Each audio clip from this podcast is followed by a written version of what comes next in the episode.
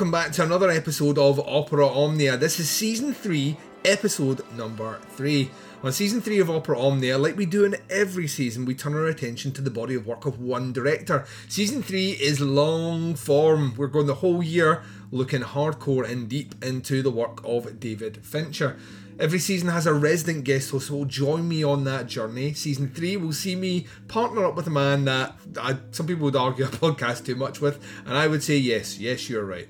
Uh, he is he's a dear friend of mine from Duncan and Bulk, I'm correct. He is the showrunner on Legion Podcast Network. He's got Hero Hero Ghost Show, Pick Six movies, and God knows what else is in that madman's brain. How you doing, Bo Ransdell? I'm doing very well. I would like to know who it is that's been saying that we should podcast less. I love that. I find that upsetting. I love the idea that Bo's like, uh, thanks for that lovely intro. Someone talking shit about me? yeah. I mean, fuck around and find out. That's that's where I come down on that. No, cast, no, no. Casting um, shade on this? right.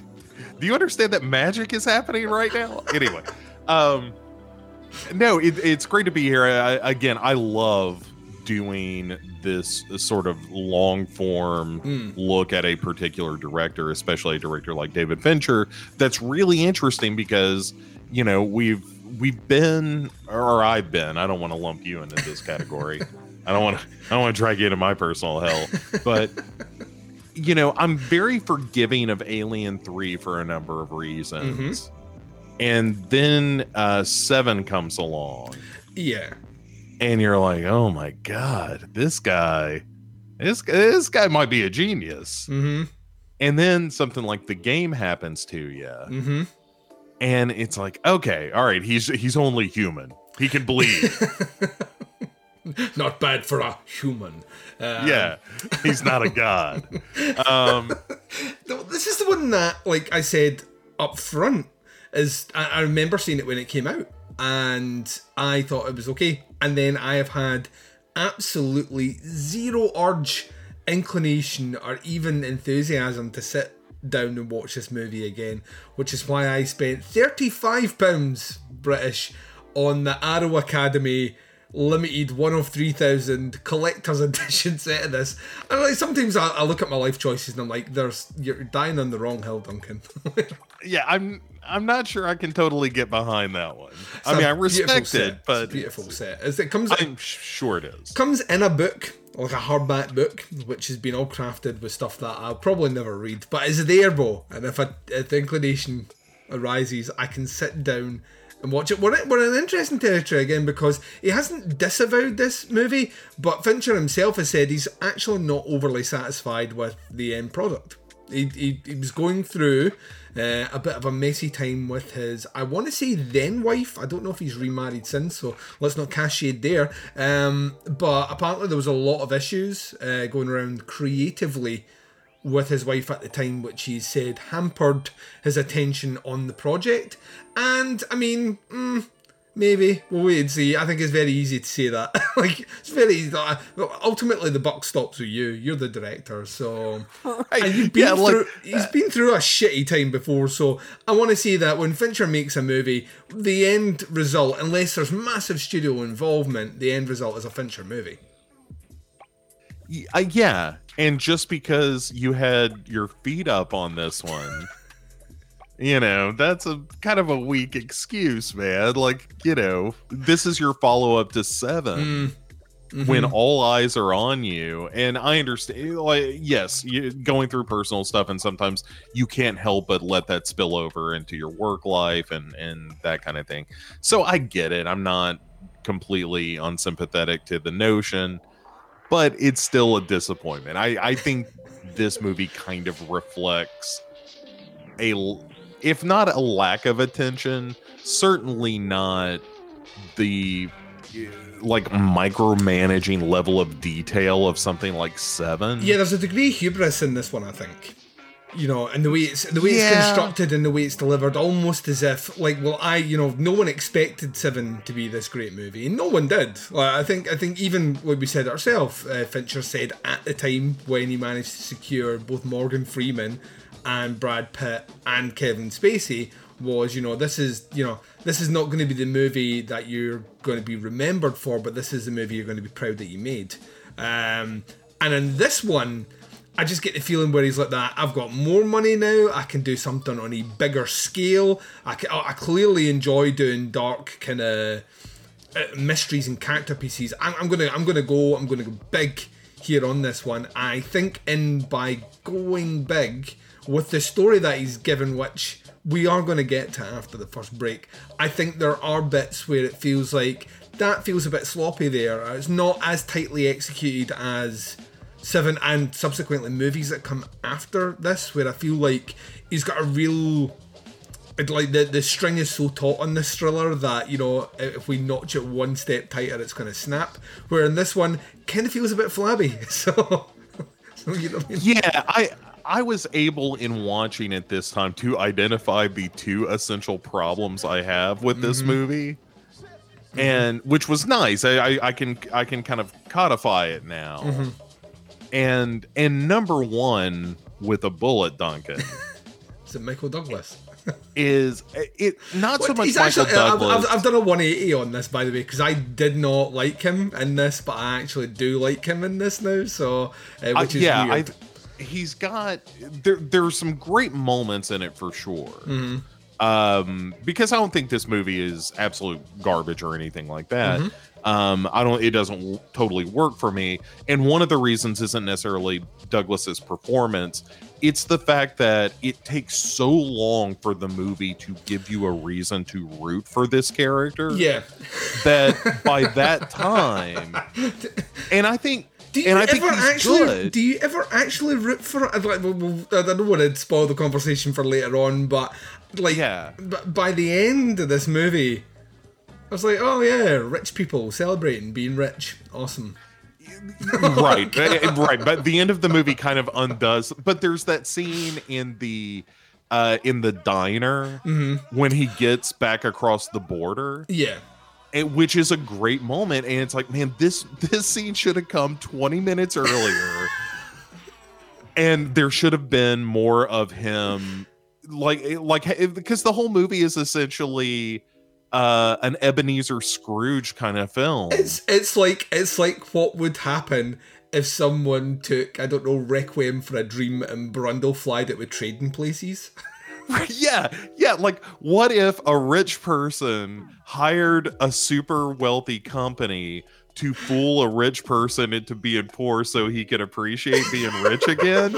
is kind of the plot of this movie.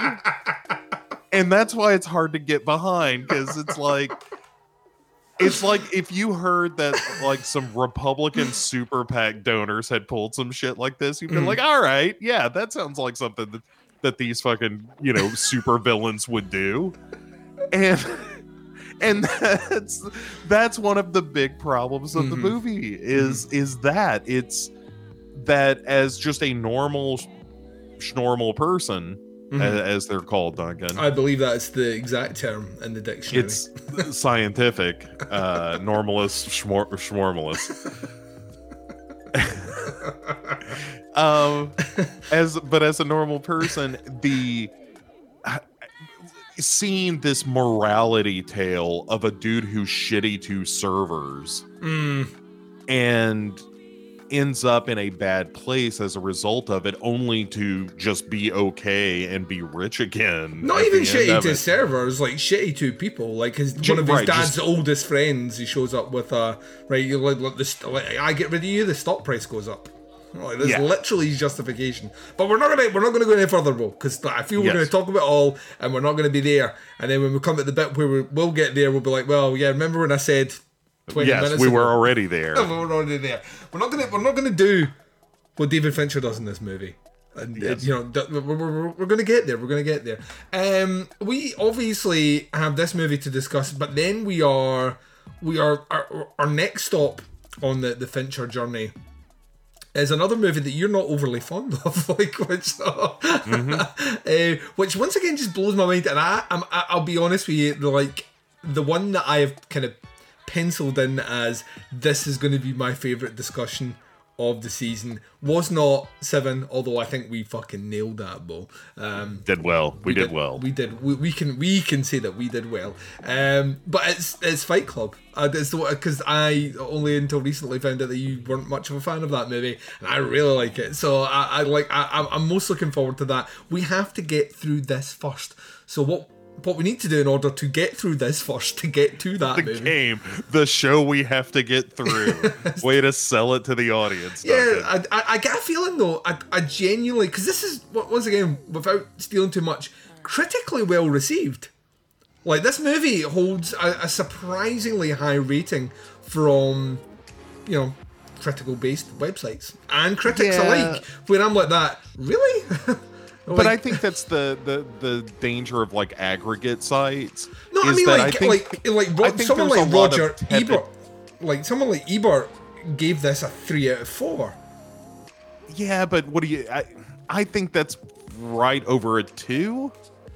You know, like it's one of those things. Like Yeah. I feel like it's it's a victim of tepid response where it's like, yeah, it's fine. Yeah, but it's like You people know? saying people like forgive the end of this movie. Like, well, Yeah, we're, we're like, but you know, like where they're like that, you know, like that. The movie kind of, you know, kind of loses a bit at the end, but the journey up to that end, and I'm like, well, the journey up to that end pi- is pinned on the ending.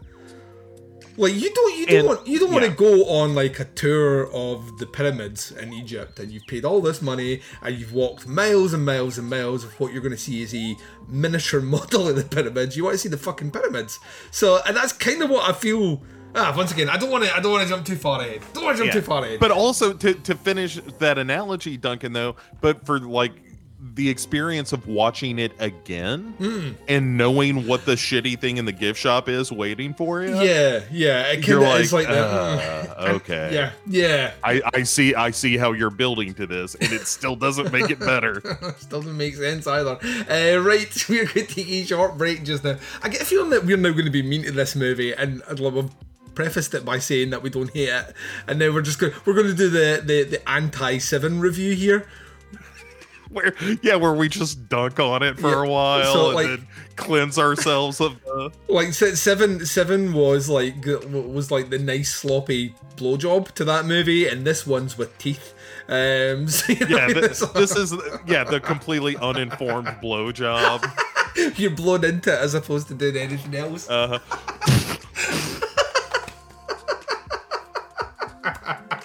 right, we we're gonna get to that awful sounding blowjob right after, right after. I can't believe I used that as a segue. Uh, we're gonna do it right after the trailer for the movie, which is coming up right now. Myself and Bo Ransdell are coming back to discuss that movie right after this. What do you get for the man who has everything? everything? Everything. Happy birthday, sir. Thank you, Maggie. I don't like her. So what brings you to town, Conrad? Everything all right? October 12th. Nikki's birthday. This is for you. Consumer Recreation Services. Call that number. Why? They make your life fun. What are you selling? It's a game, A game. specifically tailored for each participant. John chapter 9, verse 25. Whereas once I was blind, now I can see. Now I can see. One day, your game begins. You either love it or hate it. Are you going to spend the rest of the evening prying at that clown's mouth? Mr. Van Orton, is everything all right? Ah, Mr. Van Orton. Have we met? I believe so. Why are you following me? Find out about a company called Consumer Recreation Services. They won't stop, Nick. He's in on it. I paid the bill. I paid him more to make it stop. I need the police. They're gonna break into my house. I need toys with a bunch of depraved children. They're trying to kill me. Who's behind this? Who did this to me? Why? This is all the game.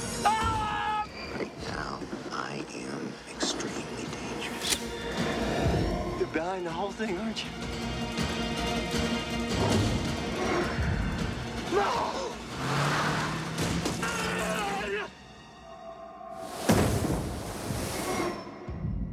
make your life fun.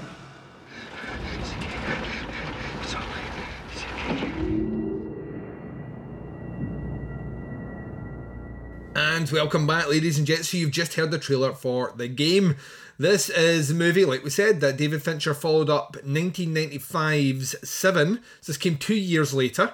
Uh, it is based on the screenplay by John Brancato and Michael Ferris. Uh, David Fincher, obviously, back in the directing chair. Pretty eclectic cast here. We have Michael Douglas, Deborah Kara Unger, uh, we have Sean Penn, James Rebhorn, Peter Donat, Carroll Baker, Anna Katarina, uh, Charles M- Martinet. I think that's how you pronounce it. Probably. Yeah, not. that's uh Mario, the Yeah. voice of Mario. Yeah, I'm, I'm just like I thought that was uh, Daniel Schorr, Harrison Young.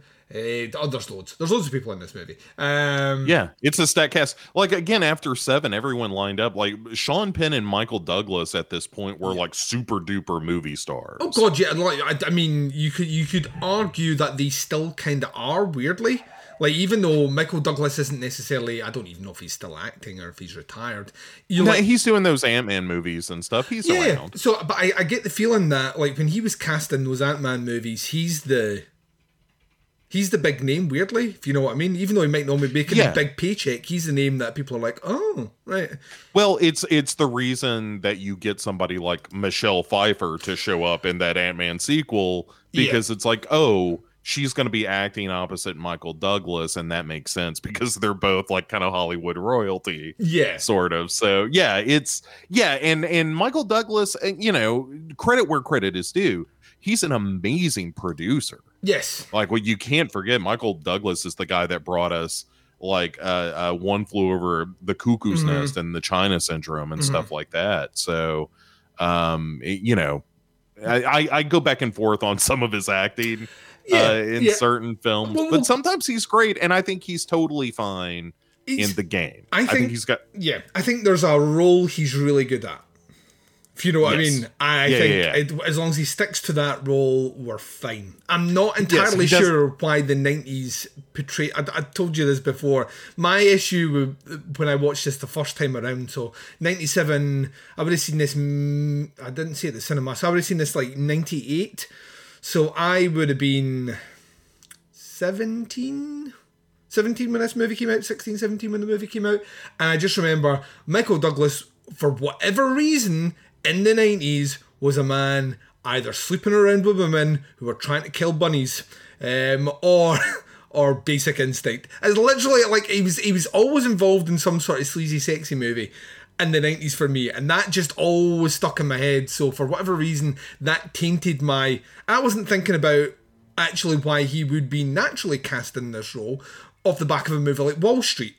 You know what I mean? Which totally makes sense. He's a he's a rich guy. You know that that that kind of more makes sense to me. Um, and then you've got Sean Penn, like you say, who at this point is you know he's a he's a bankable name. This guy takes challenging roles. But let's not let's not undercut uh, Deborah Kara Unger, who the year before did Crash with Cronenberg. Yeah, yeah, yeah, yeah. No, she she was almost a giant star. She was She in was a lot of so really close. interesting so movies. close and she like Yeah. when you're talking about someone like a michelle pfeiffer she kind of feels like a lesser michelle pfeiffer but not Yeah. in the like almost there almost at that level in terms of her look her acting ability but for whatever reason there was just a wall there that she just Yeah, never got through. sure.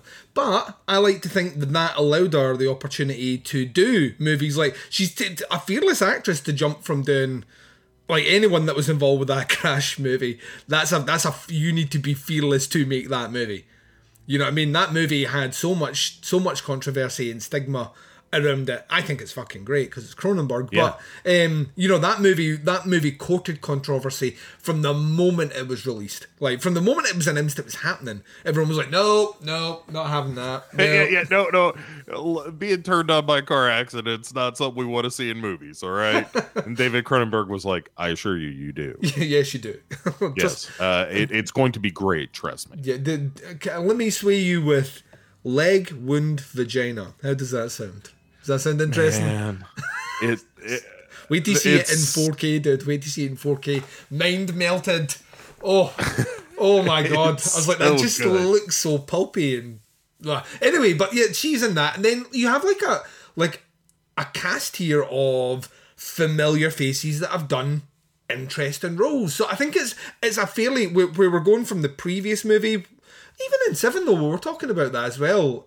Like Seven has an like R. Lee Ermey and stuff like that that are in that movie, which like they're not prominent characters, but you know their faces when you're on when they're on screen. Oh, that's there's that guy I've seen. He's he's in Full Metal Jacket. Like in in these lesser roles, I get the feeling that I think you're right. It's the the idea of working with the guy who made one of the most popular movies two years ago is there. It's palpable, and people want involved with it. And like I say, Fincher himself has claimed that maybe his eye was slightly off the ball here. Um, the reason he felt that was because he was going through a bit of a. Mm, bit of a kind of testy time uh, with his. Once I, I want to say then wife. I don't think it's then wife. I think it was. I want to say he's still married to the same woman. Who knows? Who knows? Anyway, that's that. By the by, by the by, we're going off off piste. Um, the movie itself is a fairly straightforward, and I think that's maybe kind of why I love Fincher in a nutshell. Like, like his like the template of the movie is like you could write down the plot of the movie, a superficial plot of the movie, in a sentence, like an IMDb one, like I'm about to read here. But Fincher's the guy that starts to go, well, that's right, that's that's what you're buying into, but this is what you get. Um, the the synopsis for this one is he after a wealthy banker is given the opportunity to participate in a mysterious game, his life is turned upside down when he becomes unable to distinguish between the game and reality.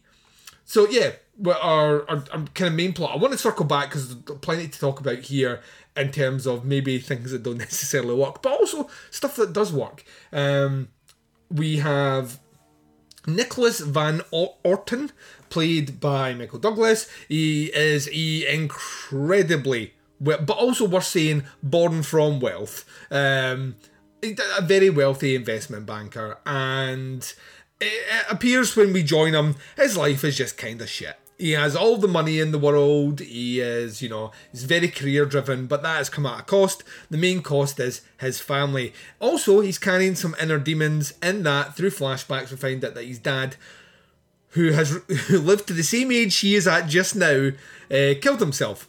Most likely because of the the hollow life that wealth affords you, Bo. Don't ever earn money. It's not good for you. Stay poor. Poor and happy. Yeah, well, um, but that's not really the message of no, the movie. It's though. really, it's really not. We're going to swing back to. Um, At first, that's what it seems like. It does yeah. seem like it's a Christmas Carol where it's like, oh, this guy has done nothing but pursue, you know, hollow materialism. Yeah. Uh, has lived in the shadow of his father, and this movie is going to be about him discovering rediscovering his humanity that money money is not what makes you happy mm-hmm. and that you know he is not his father that he he doesn't have to repeat the mistakes it's, that his father did it's the people and the relationships that we have in our life that reward us Bo not the not the amount of zeros that are in your bank account Yes, except that it is. Well, in this movie, at the end, it most certainly is. Um, like, like yeah. what, what, what, all we're missing at the end of this movie is well, all, all we're all we're lacking from the end of this movie, I feel, is you know him tossing a coin down to a boy in the street saying, "You boy, go and buy me the biggest goose in all of Christendom." Yeah, except uh, he doesn't, doesn't really give no. his money away or no. anything. Well, you were talking about the, the, charity part. You're talking about the the scene in the diner.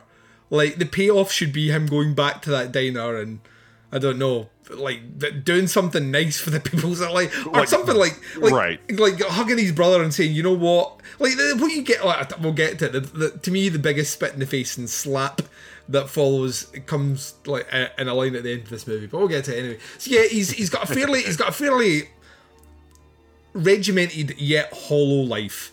And his brother, who appears to live off the wealth the family has accrued mm-hmm. in the past, played by Sean Penn, who plays Conrad Van Orton. Um, he's a bit of a fuck up. He's a bit of a playboy. Uh, some maybe some uh, substance abuse.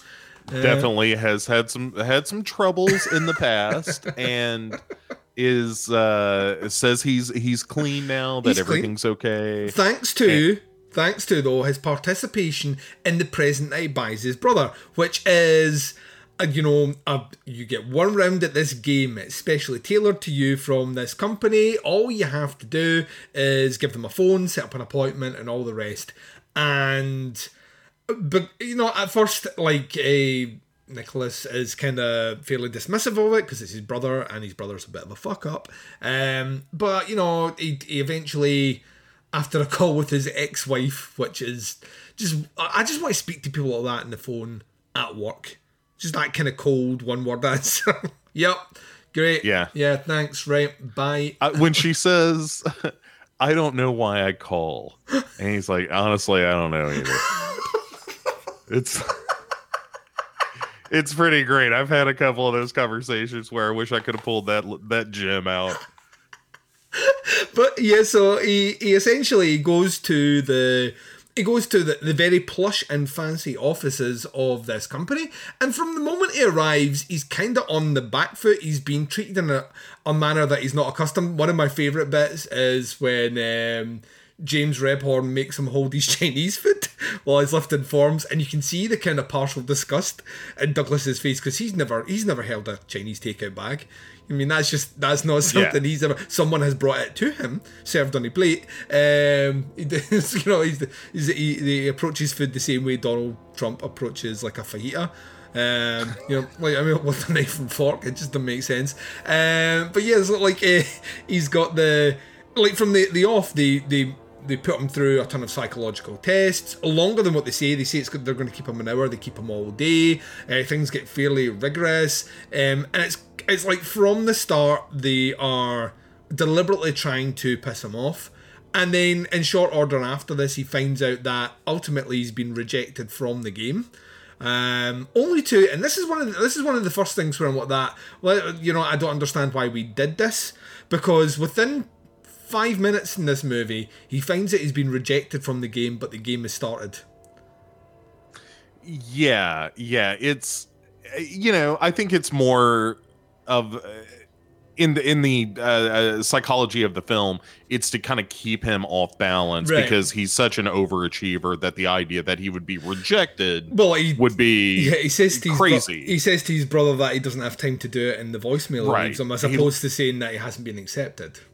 Exactly that Yeah. you know he can't he can't ever fail at Yeah. anything and uh there's also duncan i think a movie or some a, a statement that the movie could make Mm-hmm. uh ultimately about how um how easy it is for uh, companies like corporations to psychologically manipulate you Yeah, yeah, yeah. you know like you could do that with this movie. Again fincher doesn't but which is surprising that this is sort of this interesting element of hey here's this company that through a series of you know physicals and and sort of stage scenes as well as questionnaires that they can kind of figure out exactly how you're going to respond to most situations. Yeah, but also like the the the conceit of this movie, like the conceit of what he ultimately thinks the the, the game is towards the Mhm. end,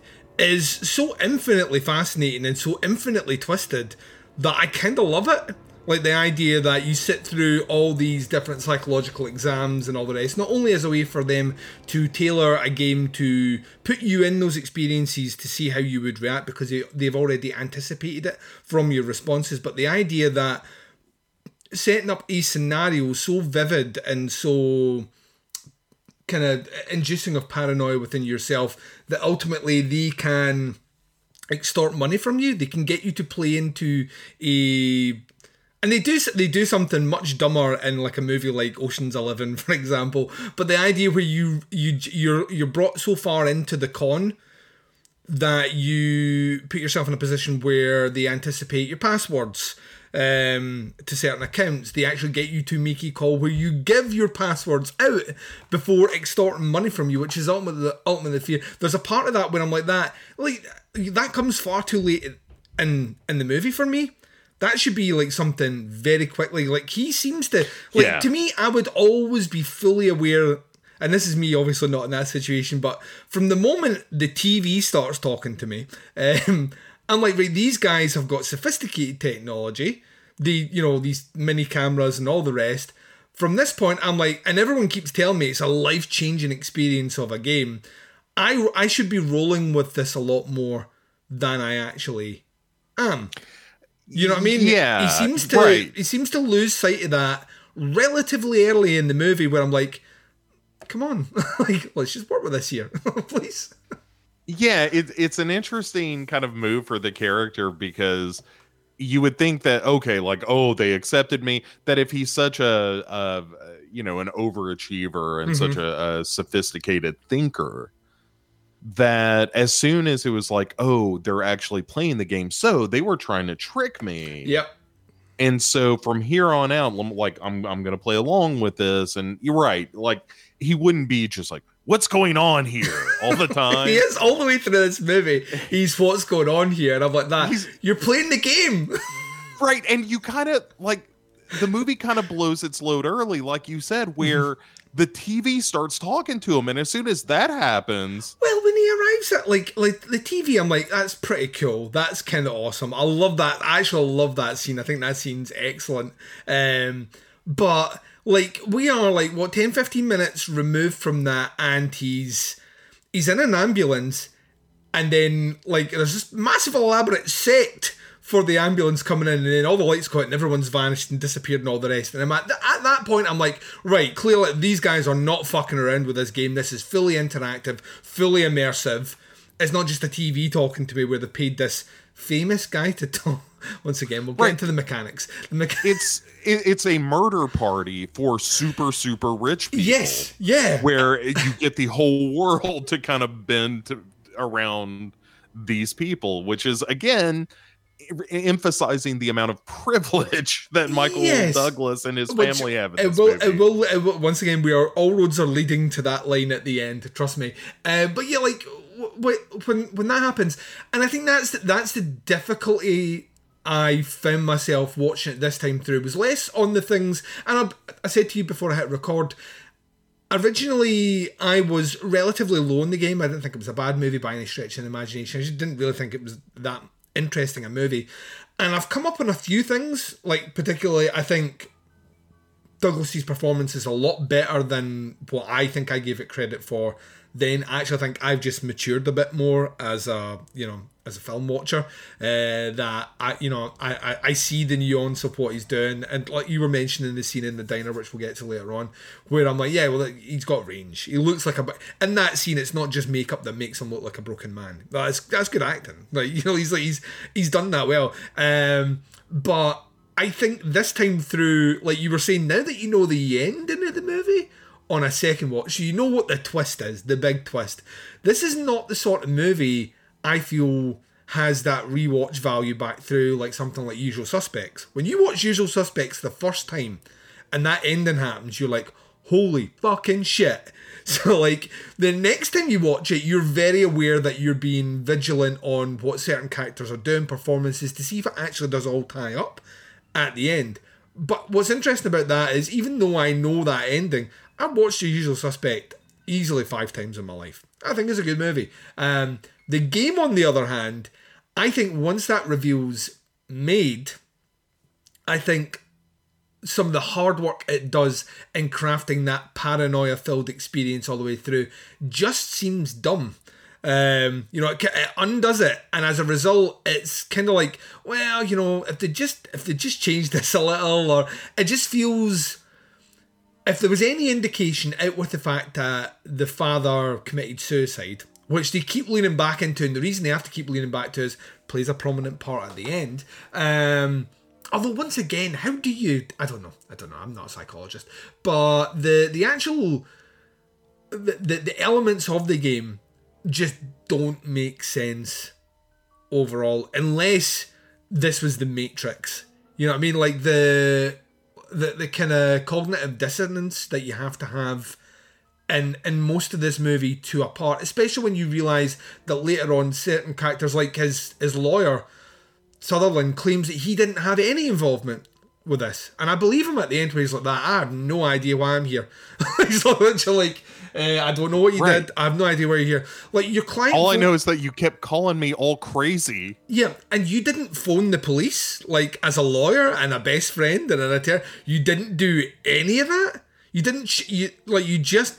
It's like that sort of stuff where I'm like, right, I understand you can regulate the conditions of Douglas's character, but unless you prove to me you've regulated absolutely everything else, it don't make sense. Um, and like I say, I was I was more I was more aware of that this time around. Essentially, he goes through there's a setup in this one where it looks like one of his one of the businesses he's doing kind of investment banking for looks like it's it's not doing particularly well stock price which forces him to make a powerful decision over a, a, a um Anson Baer is the name of the character played by Armin Mueller Stahl uh, who's been in a ton of things as well um he, you know ultimately goes to make an ultimatum. There's a lot of the movie just sets up a lot of small things that would like one of my favorite scenes is he can't open his briefcase and then we cut to a scene of him fucking banging that briefcase off a chair which i know for a fact would be me. If i'd been like if i'd been making a power play somewhere bo and i'd been like all cocky like listen you have today to sign these papers that are in this briefcase I can't fucking open. And if you don't, the clock the clock's ticking, motherfucker, but this briefcase isn't on. Well, this is your lucky day. I know I'd be out somewhere screaming at my inanimate briefcase object, smacking off things. Go, "Ah!" like just Yeah. like absolutely losing it.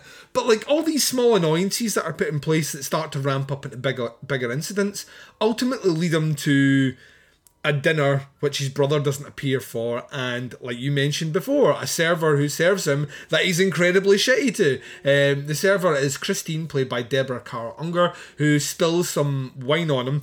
It's insinuated that she has done this the week before, Yeah, yeah, which I'm like, eh? Yeah, right. Like the the level of performance that these actors are pulling off on a regular schedule is, you know, Method level. impressive. It is it is better than an SNL cast. It's, it's like you know when De Niro's like that, you know, to, to, for Raging Bull, I ate a lot and you know studied boxing videos, trained in a boxing arena for a year and prep before I did that performance. It's kind of like that in the game. Like Christine has went deep undercover, pouring drinks on customers for, for weeks in Right. advance. But just to me, it feels. It's a weird detail where he throws that in. Like, yeah, you did this last week, and I'm like, well, last week the game hadn't started.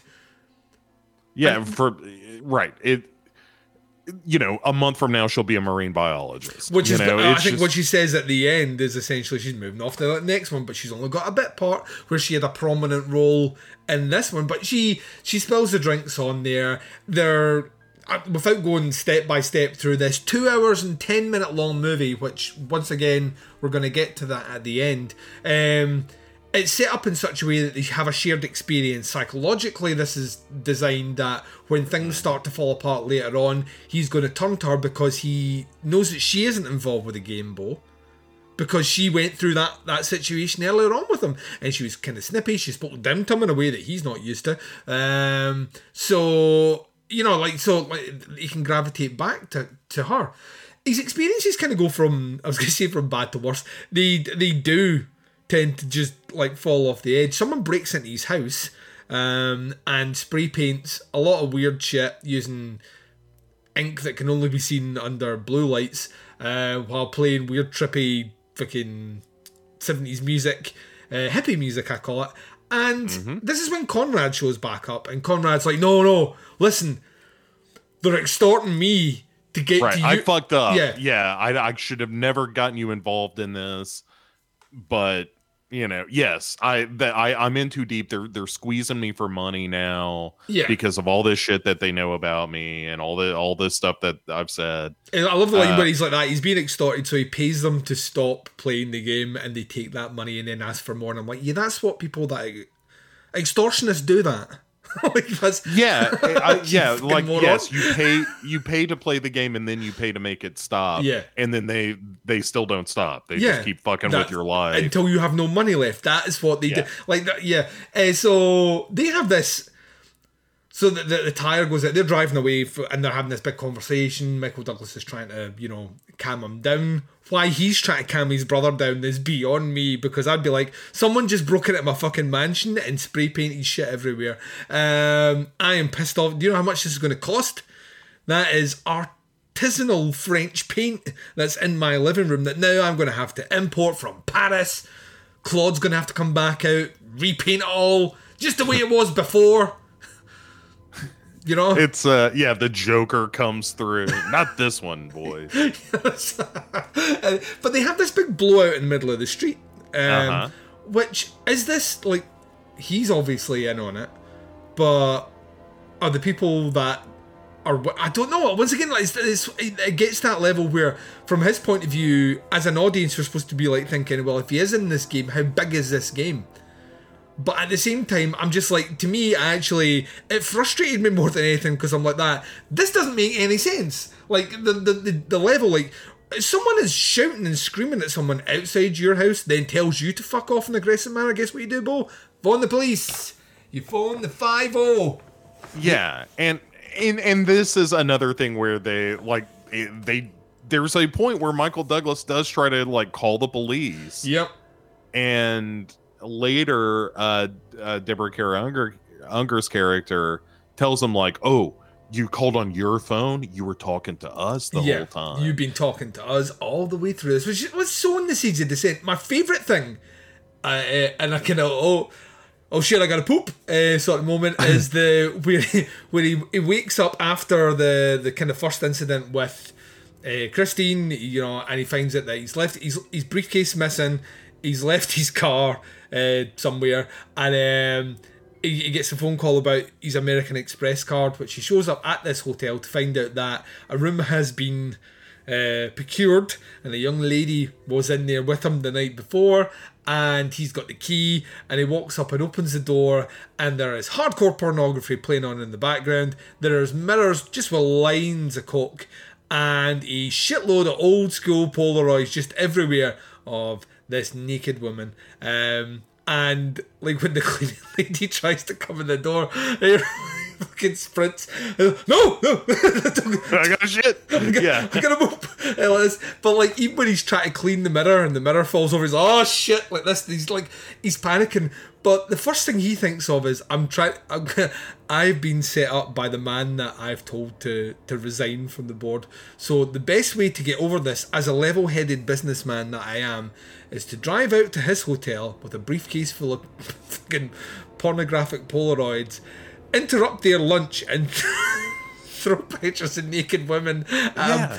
It's just like I don't. There's an escalation point there which doesn't make sense to me. It makes sense to me if what we've been shown in the past is that he's prone to going off the rails. But what we've actually been told more than anything is this guy is, if anything, very clinical with his decisions. He will value the stock price over a long relationship that this guy's got with his dad. So he, he's taken, he's he's looked at it, he's ethically worked things out, he's morally bankrupt and decided money's the way to go because this is what gets my clients money which and like you mentioned earlier on about the, the kind of airs towards him being a good guy we'll, we'll link into a line he mentions which i think is supposed to be fincher maybe saying well he's an investment banker but you when they take the money off him he says it's all pension funds and all the rest it's real people that's being hurt not just him and i'm like eh. He seems to be doing yeah. okay though. Let's be honest here. Um, you know, it's that way where I'm like, like trying to humanize him as a character. I don't think ever really pays off in this movie at all. Yeah, it's like I've seen your apartments or your penthouse. It's pension funds or no. Yes, you are you're doing you know any and also anyone who tells you that they work in finance you're immediately like are you up to something? Yeah cold shiver goes down your spine. Right um, like okay you make money on the the processing and transacting of money. Yeah. Got it okay. Yeah. Um you know you're you're not making or building or or or providing any other service other than the facilitation of capitalism. Got yeah, it. Yeah. You know. Yeah. You you deal in imaginary numbers that exist in an imaginary machine. Is literally it. That's, that's finance. people. That's that's the whole finance industry. It's imaginary numbers in a machine, and that's that. People make make money or imaginary numbers off the back of the imaginary numbers on a machine. That that- finance in a nutshell. That is that is Duncan's capitalism 101. Um, but yeah, You can you can ask more questions like this on Duncan and Bo Come Correct, where we will answer literally any question that you ask. we will actually. Um, I will put a disclaimer in there that we don't claim to be experts in anything. No, no, Except nonsense. We're very good at that. Yeah, yeah, yeah. No, you shouldn't listen to the advice, but we'll give it. We'll give it, of course we will. Uh, but yeah, so um, ultimately, Daz is bust up with his brother. You know, it goes to Christine's apartment, um, and then we find out that she is part of the game.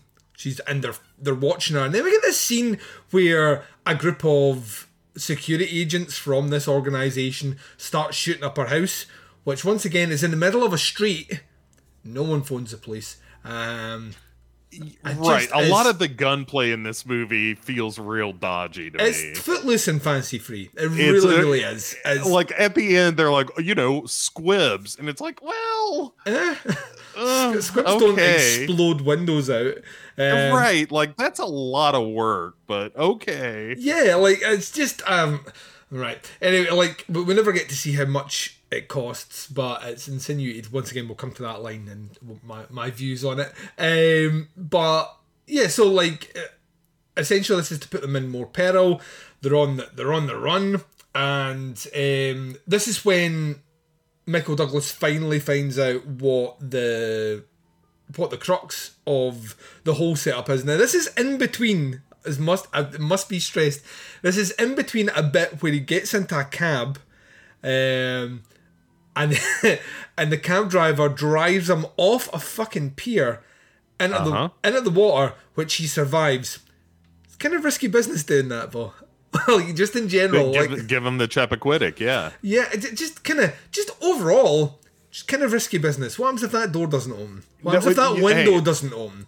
What happens? we- you know what I mean? We did the test. He's gonna be fine. We, we did the We- we- psychological stress test for Yeah. an hour and a half where I cupped his balls and made him cough. He'll be fine. I'm I'm hundred percent sure, based on this questionnaire, that he will find a way out of this sinking car. Because you know, finance is the same as a sinking car, but I don't know if you know that. Same, same thing. You act exact. You same level head in those situations. Life and death, money or no money. It's the same thing. It's the same Yeah. thing. It's the same thing. Yeah. But in between that and like I say, being shot at, um, we we get this we get this scene where we get the the reveal of what is supposed to be going on here, which is that Christine was hired essentially.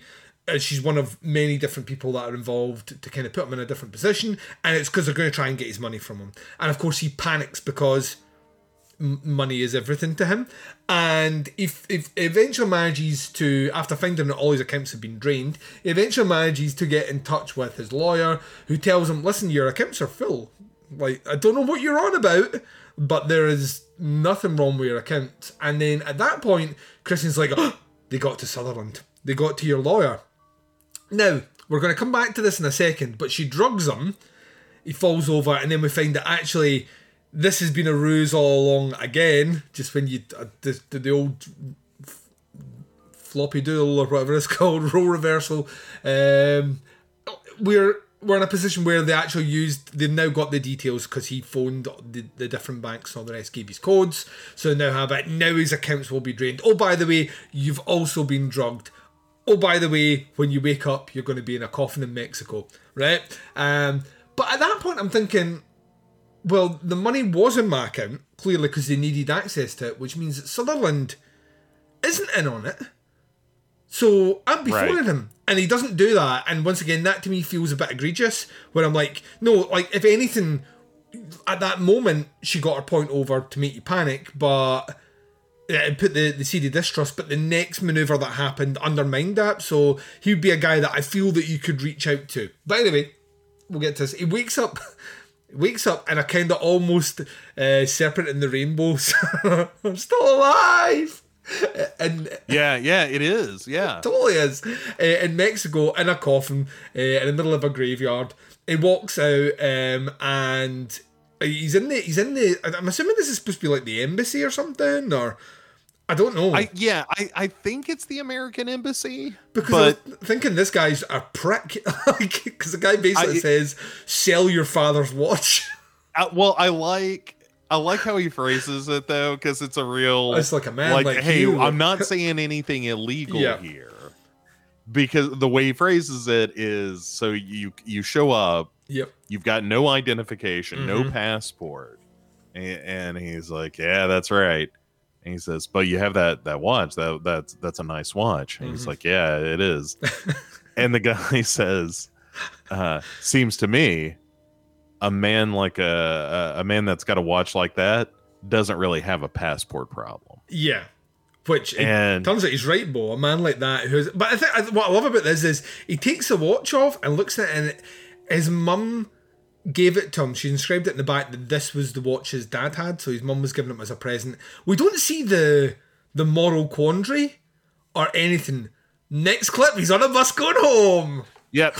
on on he goes, and, which kind of leads to you know my favorite scene of the movie, which Yeah. is that diner scene. Where he yeah he turns up at a diner like really this is trading places. Like he's he's a broken fucking man in a horrible white suit that's just been shit upon and it's all dusty and all the rest. His nose, Yeah. nose is all bust and um he shows up and he's got like $18 or whatever and he's like this is all I have. I will give this to whoever can give me a ride to San Francisco. Um and everyone's like yikes you know very Right, dismissive yeah. the way he was when the guy collapsed out in front of the restaurant where he wouldn't go over and help him Yeah, and it's uh, like I said, this this should have come 20 minutes earlier Yeah. and and have more of a path of redemption, Mm. and actually stuck with that path of redemption instead of just being like, eh, just fooling. yeah Um, but but the thing that uh, it, it, it's a nice moment of acting from Michael Douglas when Yeah. when he's like.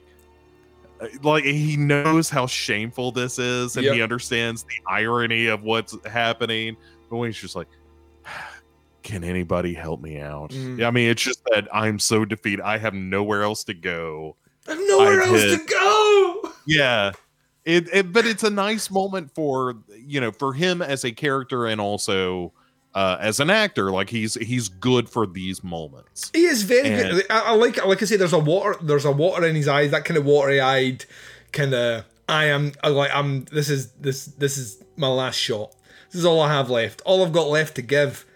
Help her brother out. He reconnects with his former wife, uh, Elizabeth, who he was short on on the phone earlier on. By the way, um, and like she's she's settled down with someone else, having kids, which I get the feeling might be one of the reasons they separated. It's never directly said, but she says she's pregnant with the second one. Um, and he's just like, oh, that's great. You know what I mean? But I get the feeling that she wanted to have a life that that way. Maybe he was too business focused. Um, but he basically tells her, listen, you're oh, the you're the only one I can trust. I need your car. I, I need your clothes, your boots, and your motorcycle. Um, so he's, he's like, I need your, I, I need your car, and like, you're the only one I can trust. Uh, and I love the scene with the waitress. So he hasn't learned his lesson because the waitress comes over with a bottle of water, and he's shitty at her. Did you fucking open this bottle? Did I ask for a glass of ice? right yeah He's learned fucking nothing, Bo. He's learned nothing. Now I know why he's that way because he's been poisoned before. Did your filthy poor hands turn the cap yourself oh god i could taste the pour Don't let this shit fool you. I'm a millionaire. Um, but yeah i've got money you talk to my lawyer Yeah, I, I don't trust him just now, but uh, so yeah, so basically, when they're in this this kind of this restaurant, um, he looks up and he sees on the TV a medical ad, but um, James Rebhorn's in this uh, selling some, and he realizes he's an actor. So well at first he's like ha ha ha yeah, well he loses it. He loses it spectacular. He's like, how did you find me in this diner you son of a bitch What year is this? Um, yeah, and meanwhile, James Rebhorn is like, Ask your doctor. He's got a face for. He really does have a face for pharmaceuticals. Man, I'm a Reb head. I love He's James really, he's Rebhorn. re- he's fucking great in this. Like absolute, and you can tell he's having a blast with this role. Um, like especially at the end, I, I love the way he gives uh, Christine a, like a talking down to. Um, when it looks like things will go back, and then but he's got that line. He's like, "Oh, I'm so glad you jumped." In the script, if you hadn't, I was to throw you off. yeah, I was gonna have to push you. It's and I like that Michael Douglas's reaction to that is like, uh huh. Yeah. All right. awesome. Thanks. Uh, How about you get the fuck out of here, Yeah. poor? which once again we're going to come back to. Uh, but so he, he basically sets up, uh, tries to set up a fake audition for for uh, for Rebhorn, who is actually not available. He's at the zoo with his kids. So Douglas just shows up. He's, he's got a gun. He just shows up with a fucking gun uh, in front of kids, front of Rebhorn's family. Takes them hostage and says, "Listen, you're going to take me to their base of operations. We are going to go." And I love the idea where he like the, the line the one of these lines where I'm like this movie could have been like just small things could just made this movie so much cooler. But the idea of that line where he's like, no, we went into their offices and their offices are empty, and he's like that. I mean, they own the building; they're just on a different floor. You know, I, I, it's such a nefarious thing to me that like you know you get the police, you get everyone in there, you go and visit the you know where it was, and it's an empty thing, but they could be three floors up. Um, running the same operation, um, everyone's in the same scam. Yeah. yeah, it's, I, I, just- I, think that like, it's just small details like that where I'm like, oh, more of that, more of that, give me more of that, less of the, you know, the, is this, did you open this bottle of water? Um, so the right, Get your your filthy lower lower class hands off this thing. I bet you've got wait. three jobs. Did you? Oh, you went to school on a Pell Grant? Just, oh, you disgust me. How many buildings on campus were named after your family? Mm. Zero. Oh, oh, oh. God, you're No- not even No tip, to pour my water. no tip for you. Um, but Yeah, yeah, right. Enjoy staying poor. That's what you get for being poor. Poor. poor. no, I didn't say poor. I didn't say pour the water. I said go and get me a water. Um, I, I said you're poor. poor. I see you can't even tell the difference. Um, that's your that's your average Yale, your Yale fucking qualification education that you've got there. I went to Oxford. I don't know why I'm doing this. Uh, right, but anyway, Yeah, I, like, I I- don't know. those are both very good schools. Uh, I, I would probably imagine Oxford's maybe a bit. I don't even know why I'm fighting. That's English. No, I'm going Yale. Yeah, it's two different countries. Yeah, I'm going, it's I'm going apples and Yale. I'm going Yale all the way now because it's in England. I don't know. Anyway, and what so- about Harvard? Uh, well, let's not. I mean, at this stage, who hasn't went to Harvard though? I'm not saying it's common, but uh, you know, Okay, Uh, no, you, you're not wrong. St Andrews is where I would go with St Andrews University. It's a good one, Bo. It's a good one. I uh, I always stick with Middle Tennessee State University. That sounds, sounds made up. it's hundred percent real. Go Gophers! Go fight an insurance salesman. They're actually the uh, the, the Blue Raiders. Blue Raiders is what they are. Ah, are, are they any good? No. Um, they're not as bad as you would think. They Oh, yeah. actually they've made a couple of runs in in divisional conferences and stuff. So not great, but uh, for a for a regional school, they're not bad. And see, that conversation alluded to me potentially knowing any details about sports in America when I don't. And until I pointed out, people were like, Duncan knows his shit. I don't.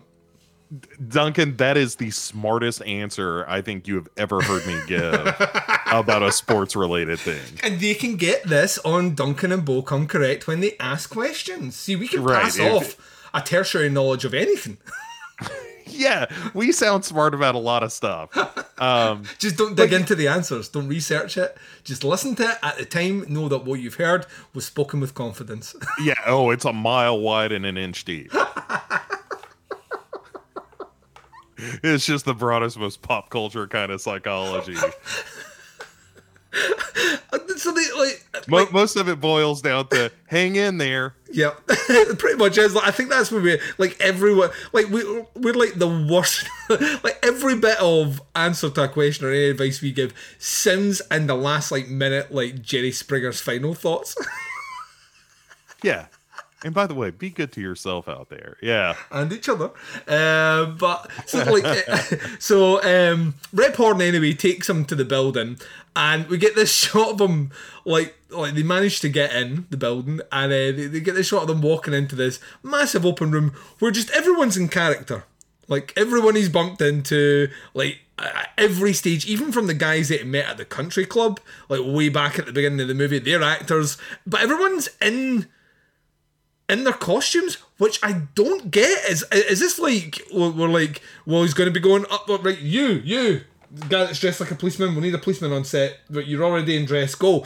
I, it just doesn't make sense to me why everyone would be in that room dressed Yeah, up. it's it's the cafeteria at Muppet Studios. It really everybody- looks like that. It really looks. And I mean, the insinuation is that the insinuation later on, which once again doesn't work, is that he's ultimately going to jump off the top of this building at the end, and that's when everyone, you know, the big reveal is going to happen and all the rest. But it doesn't make sense that it would all be there. And anyway, he walks through it, and of course he catches Christina, and he's like, "Oh shit!"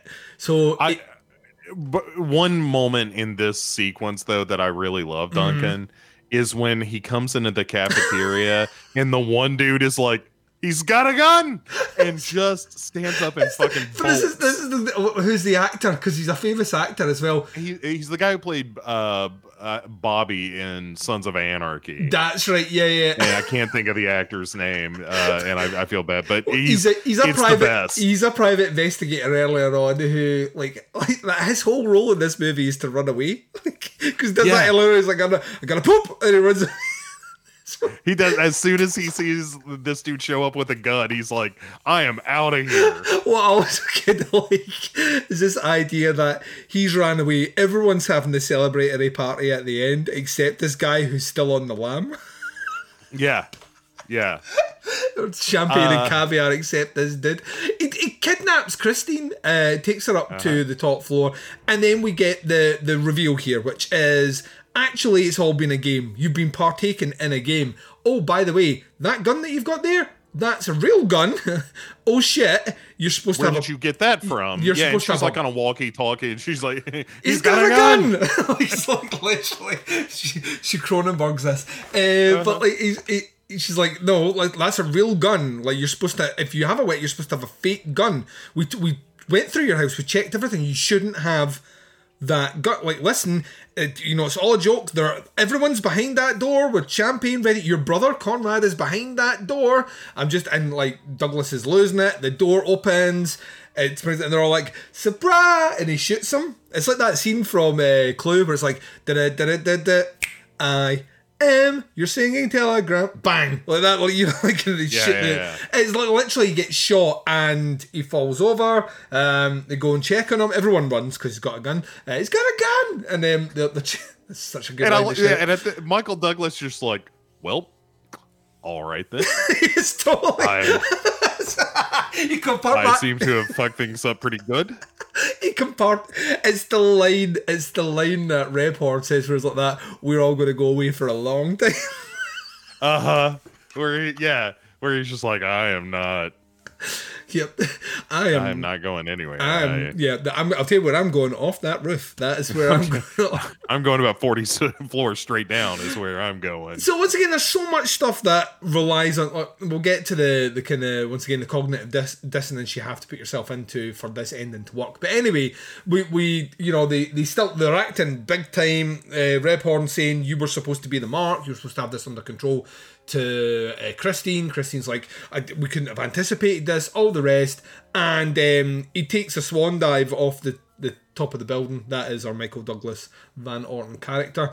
It falls It's right a great stunt. It's a really good stunt. fucking brilliant. Like once again, this is this is reminder here that David Fincher can direct the shit out of things visually. He's incredible. But just overall, I love the look of this movie. I, I, I think it's got a there's a nice palette choice there. It's, once again, colors are mostly cold. There's a lot of night scenes, but it, it kind of works with Fincher. He goes off and goes through uh, like a, a sky panel, uh, glass pane, right down and lands in a giant crash mat, which um, he's then confronted with everyone and realizes it's all been a game after all. And Yeah. And now he has his Richie Rich fancy birthday party. Well, this is the thing, right? This is the the kicker for me, and this was the line that I was talking about, where any sympathy, any sympathy that you have for Douglas's character, I feel even the tiniest modicum is undone when he sits down with his brother, and the brother's given the itemized bill. Um, from the guy who's clearly in charge of everything, who in his Scooby Doo reveal is the dude that was sitting opposite him in the airport pointing at the pen that burst. Um, I, I just I like I love that little, and he's like, "Oh wait, I know you." I'm like, "Yeah, even that guy was planted because I don't, I don't get it anyway." yeah, because Um, everybody's part of the game. Everyone's part of the game. So yeah, but he takes a look at the bill, and then Douglas asks to look at the bill and goes, "Yikes!" And he's like, "That do you want me to split it with you?" And he's like, "Yeah." And I'm like, "That right? Yeah, because because money." 'Cause, like, Also, it's just such a fucking cowards for not Yeah. showing us what that bill is. I want to know what that bill yeah. is. Yeah, Even but- if it's like in adjusted dollars or whatever, I want that bill to be like it's thirty-eight point five million dollars to have made all of this happen, yeah, that's exactly something. It's something, anything, anything other than yikes. Uh, let's go, let's go half ours on our inheritance money that we have from our overtly rich father. Um, you know, it's- so good that we can frivolously spend this money Yeah, to then- learn nothing. well, this is it. At the end of it, everyone's partying around in this big room. And, like he's. You know, he's he's apologised to Elizabeth earlier on, but there's no indication here. Well, there is a slight indication that maybe he will change his view. You know, uh, uh, try Well- and seize the opportunity. But even then, But there's still no repercussions because when he goes to Armin Mueller Stahl, Yep. who he he was crawdadding out of the business, yeah, uh, he's like, "Hey, we can take a look at that paperwork. You know, I've been going through some shit and I've learned some lessons." And Armin Mueller Stahl is like, "You know what? Don't even worry about it. Yeah. It's the best thing that ever happened to me." Yeah, my wife you was were right all along. You were right. You know what? When you were a ruthless son of a bitch that drove me out of the business that I built from nothing, you were right. I Yeah. was wrong. Guess what? Yeah. Capitalism wins again, Bo.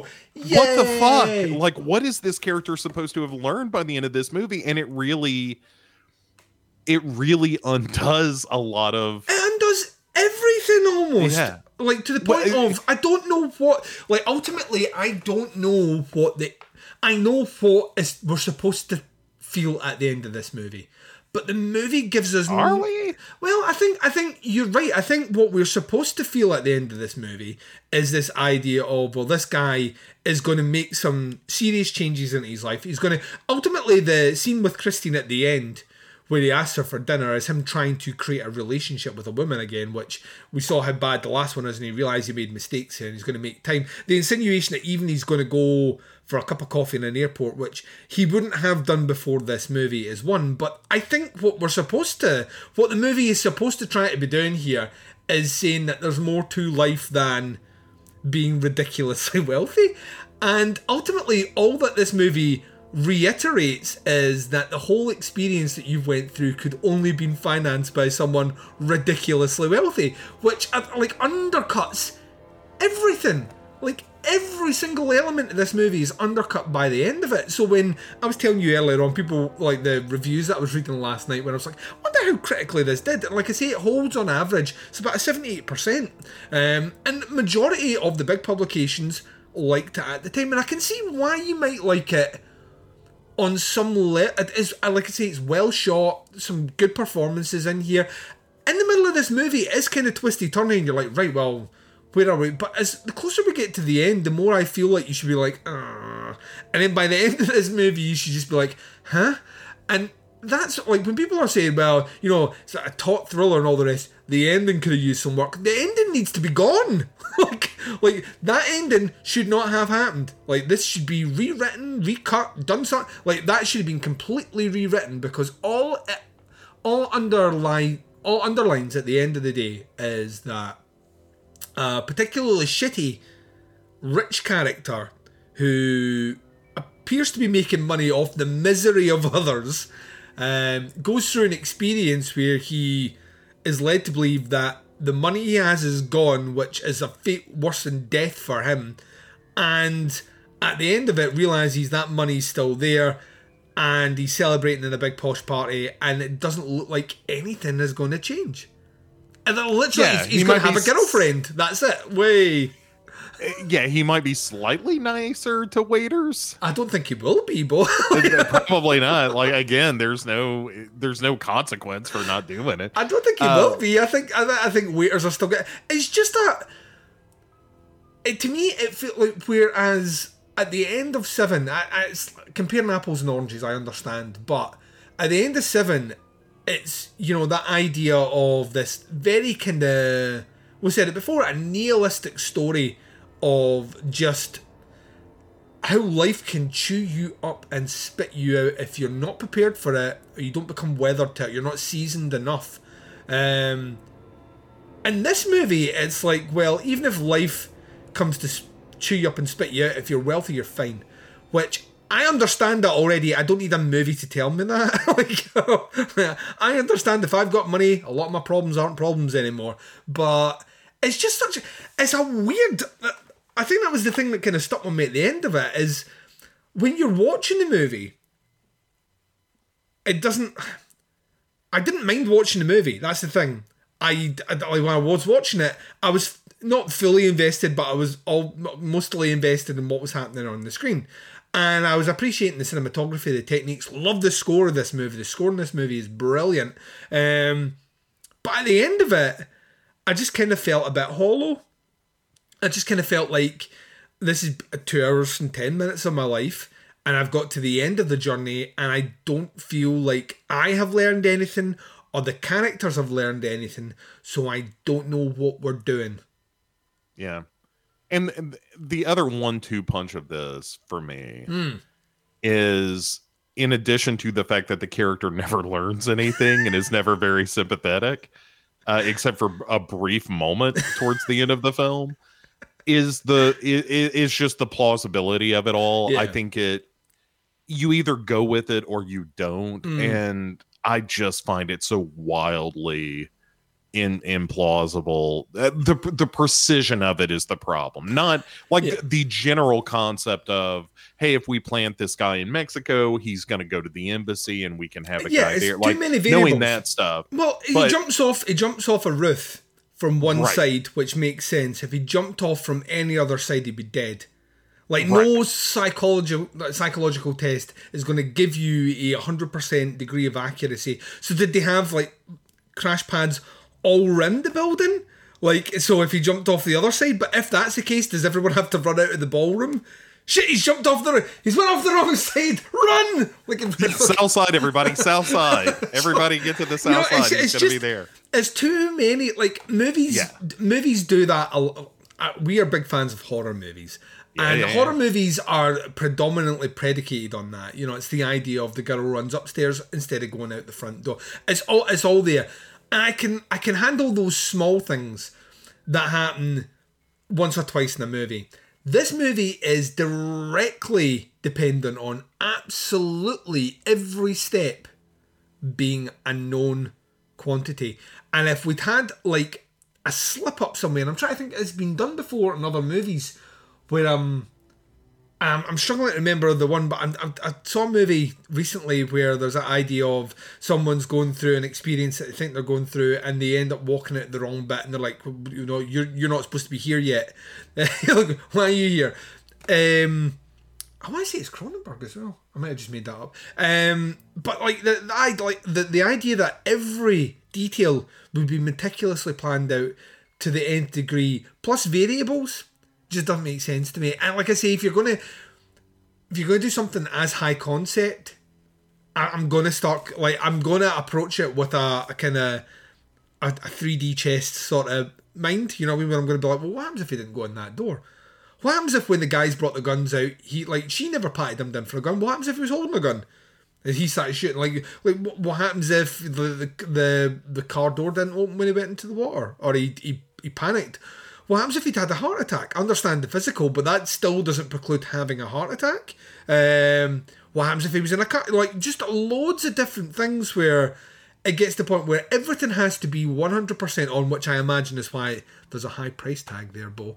But you, unless this is the Matrix, unless this is on a Hollywood set, there's no way to guarantee that. And I think that was the frustration, like another frustration at the end where I was like, it, it just doesn't feel.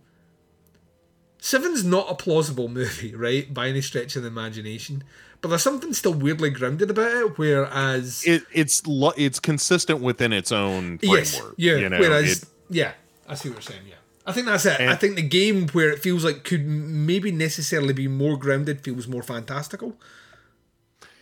Yeah, and and especially watching it a second time Hmm. when you know what the gig is and the whole time you're just like but then how did how did this happen and what if he had done this instead Mm-hmm. and it just doesn't hang together like the usual suspects is a great example of a movie Yeah. that kind of gets richer Mm. on on rewatches because you're like oh wow boy yeah yeah you structured this so cleverly Yeah. or a memento or something where it's Memento, like, yeah, yeah, yeah. damn Yeah, yeah. you know like th- this is a brilliant construction Mm. and that's what this movie feels like it lacked it, it's it's got the story for a really intricately crafted thriller but the filmmaking itself doesn't feel that intricately crafted and Mm. it just feels a little sloppy and implausible and unrealistic and unsatisfying and and all the kind of wealth the the ideas of wealth and and people of privilege and stuff um i know it's going to be a while before we talk about it but it's just so much more interesting in a movie like mank Yeah. where it's more of the underdog story you know it is the guy who's flirting around the edges of power and privilege and that's just as a viewer that is almost universally more interesting than someone who's just super rich having super rich problems Yes. and uh, you know it, it's there is a very specific audience for this movie and there's like a hundred thousand people for whom this movie is going to be like you know what that happened to me Yeah. you know yeah, so I like because I've mentioned it a few times. I wanted to kind of double down on and get the the right phraseology here. Um, David Fincher admitted in interviews that he was not proud of the movie, explaining his working relationship with his wife, longtime producer uh, Ceán Chaffin, I think is how you pronounce that. Uh, the filmmaker said he picks her brain uh, and they often disagree. She was extremely vociferous, for instance, when she said, Don't make the game. So, I love this idea. She's like, "Don't do it," and he's like, "I'm gonna do it." Uh, to which he said, how about hi- if you didn't make that movie well, this is what he says, and in hindsight, my wife was right. We didn't figure out the third act, and it was my fault because I thought if you could just keep your foot on the throttle, it would be liberating and funny. Which it was neither. yeah yeah Yeah. so you As, know as my grandmother used to say, you know what thought thought? Thought thought that if he planted a feather in the ground, it would grow into a chicken. So there you go. that's that is nonsense but it's the kind of nonsense i respect Old people, right, Bo? Old people. Well, it's Uh, yeah, it's it that and also sort of the those little regional idioms I think are you know, uh, one of my favorites from the south is uh uh Lord Willing and the Creek Don't Rise. Mm. like that one a lot. Mhm. That's uh I like re- old old people regional shit. I'm getting old enough now that I, I can start using that shit. you can start using and it, it. makes me very happy. Yeah, I'm doing it all the time. Like you know, you are you are you gonna be there Saturday? Lord willing, the creek don't rise. I love everything that's Uh-huh. I love it. I love it. Um, I I think I think we've I think we. I think we did fair on this one. I, I, I, think we it's not a, it it's its due. not a bad movie. I, like I said before, I think it's just it's it's all smoke and mirrors and no real substance. I think that's the problem. Whereas Seven was like was all substance. In fact, if anything, it was too much substance. This movie kind of feels like it's it's like it's like having a dumb magic trick that you already worked out how it was done explained to you by the person that did it. You know what I mean? or it's all it's all flourish. It's all build up to the trick. Yeah. and then you get to the end, and and the instead of a trick, they just go ta-da. You're like, wait.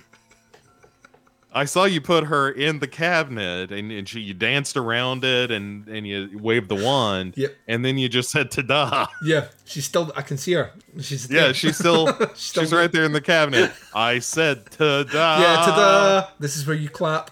Um. So Yeah, yeah, that's that, it, it feels a little abbreviated. Yeah, I think so. I think so. Let's um, let's ask the question that I know all our listeners are eagerly anticipating.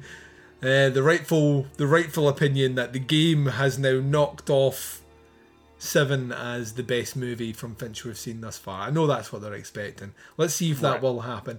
Uh, A yeah. lot of a lot of game heads out there list, tuning in for this one, like, oh, finally somebody's gonna give the game the respect it's due, and then they hear the show and they're like, damn you, Duncan and Bo. Once more, you have turned your back on on we fans of the game. How dare you?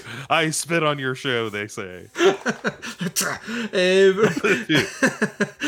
yeah, so as it I stands, said good day. I said good day. Um, as as a as you know, when you listen to this show at the end, what we do is we we basically say from the movies we've seen thus far as part of the series, what one reigns supreme. Bo, as you will remember on the previous episode, we said that Seven took the top spot after watching the game. Is that still the case, or is the game the number one Fincher movie by '97? I mean, it's still seven. Uh, the game, the game say feels it so dismissively, almost it's- patronizing. yeah, yeah, well, but that's how I feel about it. I feel a little patronizing when it comes to the game because the game should have been the, the game should have been the uh it it should have been a movie that um like really expanded on Mhm. 7 or at least came close to that quality. It feels like such this it feels like a movie other than the fact that it's it's shot well and it's colored well and all that stuff, but it feels like a movie that kind of anybody could have directed in in that era of those kind of big budget Hollywood thrillers. Mhm. And it's maybe a little bit better than like Kiss the Girls or something like that, Yep. but it's in that ballpark and and it's weird to have Fincher like at his best what Fincher does is take kind of a, a genre or a subgenre and elevate it through you know writing and performance and direction that kind of thing like Seven's a, uh, a serial killer cop movie that is elevated to Mhm. an extreme and this could be you know that kind of twisty uh, conspiracy uh, kind of thriller and and be an incredible one in the right hands and and yeah it just nothing comes of it um i kind of think alien 3 is better than the game I'm I'm kind of you. I don't actually. you know don't it's certainly the movie i'd be more I don't even I'd feel guilty seeing the- it. I would watch it before I watched the game again. yeah absolutely absolutely So uh, what's interesting about it is um, if you look at uh, box office gross total for these movies, Alien Three. Now, once again, Alien Three is trading off a franchise, so it's always going to do, you know, well. Uh, grossed 159 million, um, almost 160. Seven grossed. Holy shit! Um, almost 330 million. Mhm. Um, on a budget of 33 million, by the way. The game, which cost the same as Alien 3 to make, made 109 million. So it grossed less, and it's got Michael Douglas in it and Sean Penn. I think that speaks to. I think it's a very muddled movie. I think. I think that probably. And 97 was the year of the thriller. This is a guy coming back after making arguably one of the most successful movies in 95. I don't see. I can't, I can't even remember what the. I get a feeling that even the the, the, the kind of marketing for it wasn't great. Um, but even then, though, it doesn't take anything away from it. It, it didn't do well. That being said, Bo, we, we are going to go to a movie which, once again, maybe didn't necess- necessarily do gangbusters when it came out, but it has become a fucking huge cult movie nowadays. The next stop on our journey through David Fincher's back catalogue in episode number four will be Fight Club, which he did two years later, based on the Chuck Palahniuk novel. Is that how you pronounce his name? Palahniuk? Is that it? I think that's right. We'll go with that. Sims, it- uh, when a Scotsman says it, it's right. When an American says it, you need to get it right. That's what I've Yeah, like, I just terrible uh, racists generally. Although I don't think Chuck Palahniuk is actually uh, a white dude, but I, I have no idea now. Like we should we should not be saying things like that unless we've done research. yeah, it, it feels like we're throwing a lot of stones in glass houses here, But maybe playing fast and loose. like you just say maybe and allegedly uh, with everything that you say and you're covered. I believe.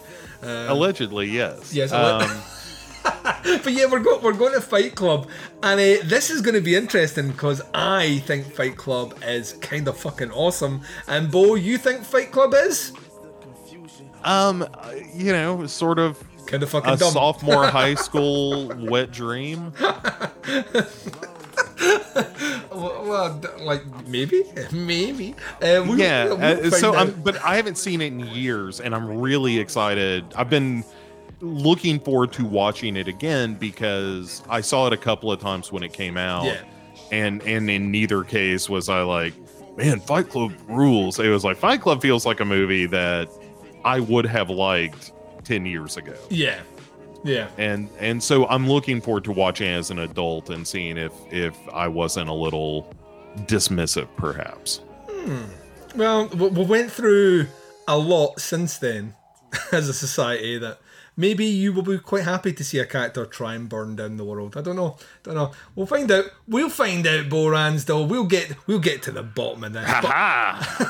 Plenty of other amazing movies um, still to come up on this season. Particularly looking forward to getting into Panic Room because, like I say, I've got a a very vague memory of, of being kind of dismissive on that movie, and that's the kind of the flip role reversal here, in that you're pretty high on that movie, and I'm kind of like, eh.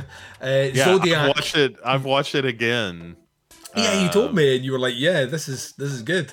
Yeah, it holds up, man. Like there's that is some quality Forest Whitaker. Mm, I uh it Forest is Whitaker.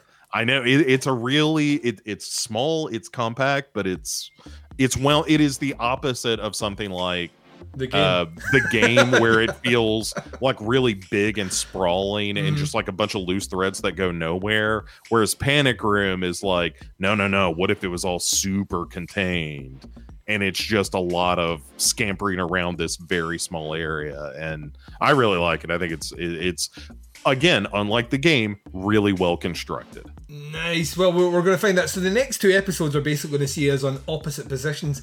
But Yeah. then June's June's episode, which is where we come back together for the love fest on Zodiac, um, Ugh, and that takes us to the halfway halfway point. I can't wait. There's so much cool stuff. This is the exciting thing about going through this is even if you hit the game and you're like, oh, this is kind of feels like a step back. Zodiac is on the horizon, and um, that movie is fucking masterclass. So. Uh, dude i mean i'm excited about th- this next episode when we talk about fight club Mhm. is i i think it's going to be a fascinating discussion because i I, I I can't predict how I'm gonna feel about this movie after not having seen it for you know 15 years. Yeah.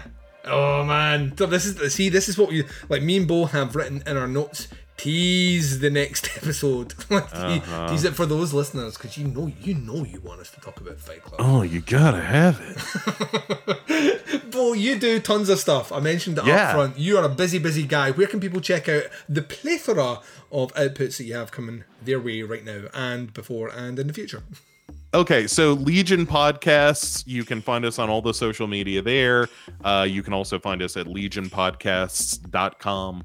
Uh, as for the stuff that I produce personally, um, I'm doing uh, Hero Hero Go Show, which uh, just dropped the third episode on the Eye series today as we record this, Mhm. uh, uh, featuring the Eye 3, aka the Eye 10, aka the i Infinite, aka the movie where people fart to make ghosts go away.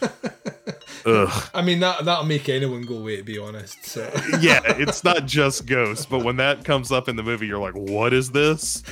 Um, it's nonsense, is what it is. Duncan. Spoilers. Then there's uh, Pick Six Movies, which is me and my buddy Chad doing uh, a, a show in which we pick six movies every season. Uh, the season being just kind of a, a connected theme. This season, we are doing Uh, a Flop is Born is the name of the season. It is all about uh, movies where people try to cram musicians into a movie and see if they can get an acting career going, possibly. Mhm. And it usually goes poorly. Always Uh, well. Always well. That's what I've learned. Yeah, so we just dropped the Spice World episode, which Mhm. was, uh, for my money, it was a very, very funny episode. And um, so there's that. There's Duncan and Bo Come Correct, uh, as you mentioned, uh, which is you and I right now talking about the uh, slasher uh, Ugh. television series, which we are almost through, Duncan. We're almost through with it. And or through the first season at yes, least. season And- one, and- one of three just now. and I will use that to point people over to the YouTube channel, which is also Legion Podcasts, um, where you can see the the live video recording of that show, which we do every two weeks. Uh, and you can also get that that podcast in audio form. Also on the YouTube channel, you can find uh, our list of legends show, which we do every month on the network, which is a bunch of people assembling to uh, put together a top twenty list of of something and uh, so we'll be doing one of those next week. Um, and yeah, so a lot of stuff, uh, a lot, a lot of fun stuff that we're doing over on the network. So drop by in and say hello. We got new, all kinds of new shows. There's uh, uh, that that new Mystery Vault podcast show that uh, is all about weird history and stuff. Just a Crop Circle. So if you want to know what's up with that, we have the definitive answer. Um, that's a big get for us. And sol- solving crop circles and uh and also uh dread familiar which is kind of an audio drama horror podcast and uh, yeah it's a lot of cool shit you should subscribe to legion podcasts There you go. Do it. Do it now. Do it now, ladies and gents. Thank Do you. it now. Do it now. Uh, thank you very much for checking out this episode of Opera Omnia. We are back in one month's time taking a look at Fight Game. But until then, take care of yourselves and we'll speak Wait, to you. did you, did you say back to do fight game Fight Game, yeah. It's is a that com- the sequel It's a, the- it's a combination of the two movies together. It's where in the middle of the movie, um, Michael Douglas realizes that he is deliberately trying to burn his own money to bring down the system. Fight game hashtag release the snyder cut It's five years long, Bo. Five years long. Yeah, we'll be back to discuss Fight Club in one month's time. Fight Game. i want you to trick me as much as you can when I step on your foot and not. all right i'm sorry you're closing the show yeah, you can check us out doing Fight Club next month. Until then, please take care of yourselves and we will speak to you next time.